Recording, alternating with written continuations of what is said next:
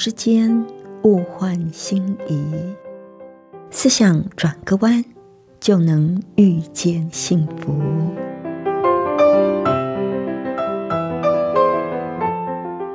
这里是希望之声，我是唐瑶，邀请您和我一起在今天遇见幸福。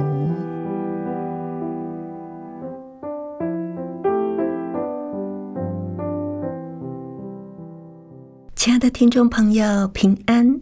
欢迎您再一次的和我们一起遇见幸福。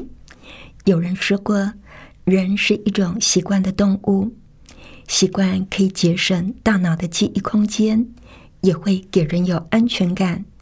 问题是，习惯也有副作用哦，它会造成我们墨守成规、拘泥跟固执的个性，而让生命变得狭窄。今天在节目里，我们要分享的主题是：怎么样摆脱习惯的束缚，让生命活得更丰盛、更宽广。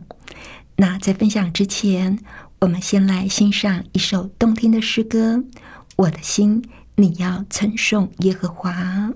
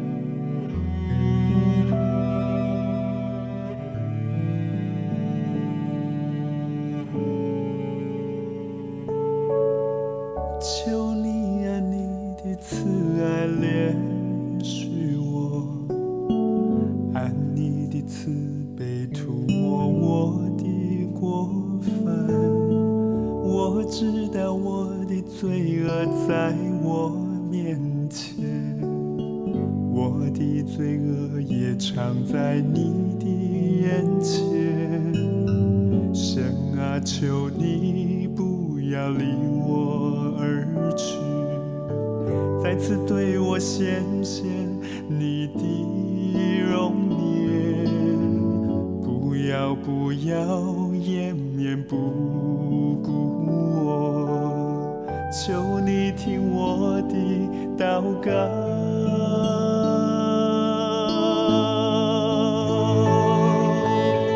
神啊，求你为我造清洁的心，使我里面重新有正直的灵。不要丢弃我，使我离开你的面。不要收回你的生灵。神啊，求你为我造清洁的心。使我里面重新有真挚的灵，不要丢弃我，使我收回你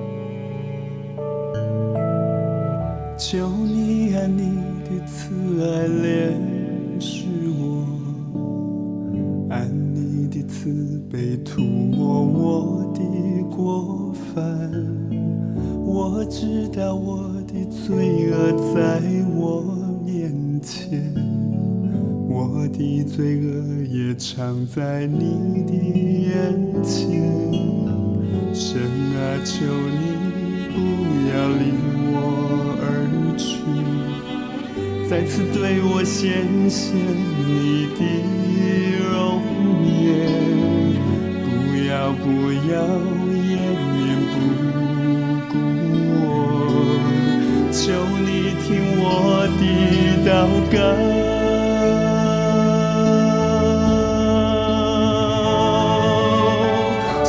求你为我造清洁的心，使我里面重新有正直的灵。不要丢弃我，使我离开你的面，不要收回你的圣灵。神啊，求你为我造清夜的心，使我里面重新有真挚的灵。不要丢弃我，使我离开你的面，不要收回你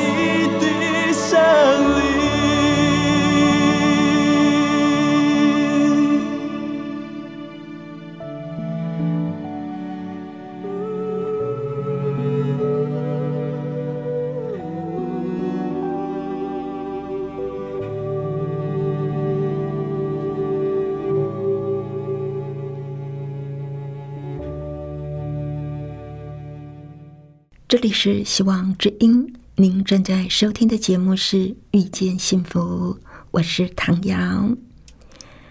读者文摘在很多年前曾经登过一个发人深省的小故事，故事的题目是《苹果里的一颗心》。故事的主角是一位天真无邪的小孙子，跟一位历尽沧桑的老爷爷。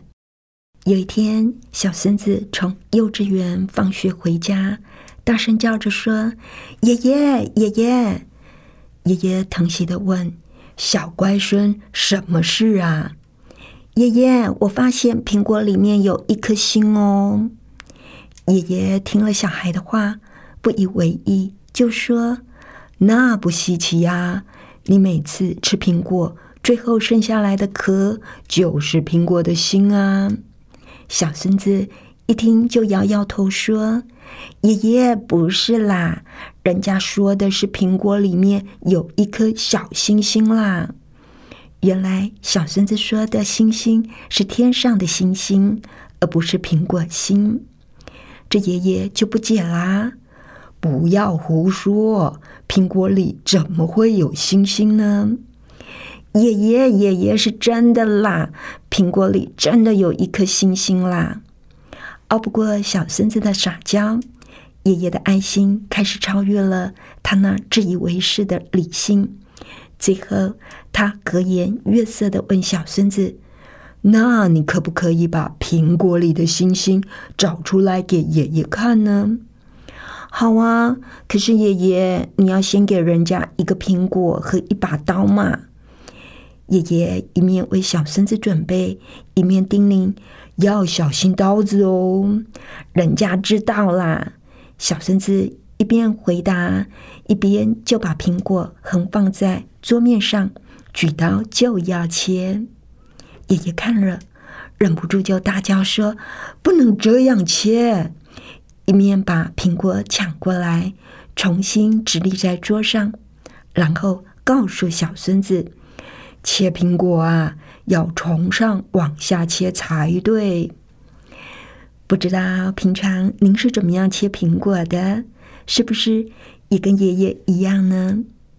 其实啊，几乎百分之九十九的人都像爷爷一样，先把苹果的五爪贴在桌面上，让苹果先四平八稳的站好，然后再一刀切下去。也许因为绝大多数的人都是这样切苹果的，而在习以为常之后，我们就会像那位爷爷一样，慢慢就把这个习惯的切法当做是唯一的切法了。所以呢，一旦看到小孙子没有照传统习惯的方法切苹果，就要气急败坏，就要立刻拦住。爷爷是不是你我的一面镜子呢？小孙子又开始撒娇了。爷爷让人家照人家的方法切，好不好嘛？撒娇本来就是全世界最温柔、效果却是最大的一种方法。小孙子一撒娇，爷爷的坚持又慢慢融化了。好啦，好啦，那就照你的方法切，可是要小心哦。小孙子一面欢呼，一面再把苹果横放，然后朝着中央切下去。苹果马上就被分成头尾两半，而苹果中的五颗种子恰好整齐的在这两半的中央构成了一颗星星。爷爷看着星星，忍不住紧紧的搂着孙子，因为这一辈子吃了这么多苹果，而直到今天，爷爷才发现，原来苹果里面还有那么漂亮的一颗星星。亲爱的朋友，您曾经吃过多少颗苹果呢？您知道苹果里面有一颗星星吗？如果您像爷爷一样，从来没有看过苹果里的星星，那也许正是对我们墨守成规的一种提醒。他提醒我们不要拘泥成规，他提醒我们不可安于习惯。他更提醒我们要乐于尝试，来让生命更宽广。他也启示我们要用精益求精来丰富人生的彩妆。说真的，人真的是习惯的动物。像我啊，活了大半辈子，还真的从来就没有用横切的方式切过苹果呢。我从小看我的父母亲用传统的方法切苹果。我也就学会了用一样的方法，我真的还没有想过要用另一种的方法去切苹果呢。苹果拿来很直觉的就照习惯切。习惯的好处是，我们做什么事，像是穿鞋穿袜，我们可能不会注意我们是先穿左脚还是右脚。这是大脑为了节省能源。节省记忆空间的一种设计。每天在做的事、常做的事，会形成一种轨道。做这些事的时候，就不用再思索，直接反应，才不会让大脑工作过度。不然，光是处理这些事情，大脑会耗掉所有的能量，那我们能够做的就不多了，所学的也会有限。所以。习惯是有它一定的功能的，只不过呢，有时候习惯也会成为我们的束缚。习惯吃重口味食物的人，会觉得那些少油少盐的食物吃起来就是没味道。习惯吃辣的人，一餐没辣椒就食不下咽。我有个朋友。每天早上习惯用一杯咖啡来提神，喝了二三十年的咖啡，最近却出现了心悸、高血压、手部僵硬的问题。医生第一个交代就是要他戒咖啡，但是持续了几十年的习惯是很难说戒就戒的，在这个过程里让他非常的痛苦。只不过为了健康，他非常的努力。因为他可不想以后老了中风，后悔就来不及了。所以我们要尽量的养成一些好习惯，戒除坏习惯的过程真的是很辛苦的。不仅仅是日常生活里的行动会形成习惯，我们的思想也会形成一定的轨道。喜欢抱怨的人，可能看什么都不顺心。习惯担忧的人，总是担心孩子所有的问题，担心财务，担心健康。一大早起床就开始担心今天会发生什么事。习惯负面思考的人，一有状况发生，马上就把事情想得很糟糕。比较正向的人，在惨烈的事发生了，他还是充满信心。他会说：“天无绝人之路，没有逆境可以打倒他。”亲爱的朋友，你有没有想过自己平常是怎么样在看事情、解读事情的呢？印第安人有一个古老的故事，讲到一个主妇在教导他的孙子人生的原则。睿智的老人说：“孩子，每个人的内心。”都有两只狼在大战，一只狼是邪恶之狼，他愤怒、嫉妒、不饶恕、骄傲又懒散；而另一只狼是善良的狼，它充满爱心、恩慈、谦卑跟智智。这两只狼啊，不断的在打仗。小孙子想了一下，就说：“爷爷，那哪一只狼会赢呢？”爷爷微笑回答说。那要看你喂养的是哪一只喽。这是一个非常有深意、非常发人深省的故事。虽然短短的，但是呢，真的，我们的内心常常有两只狼在打仗，是不是？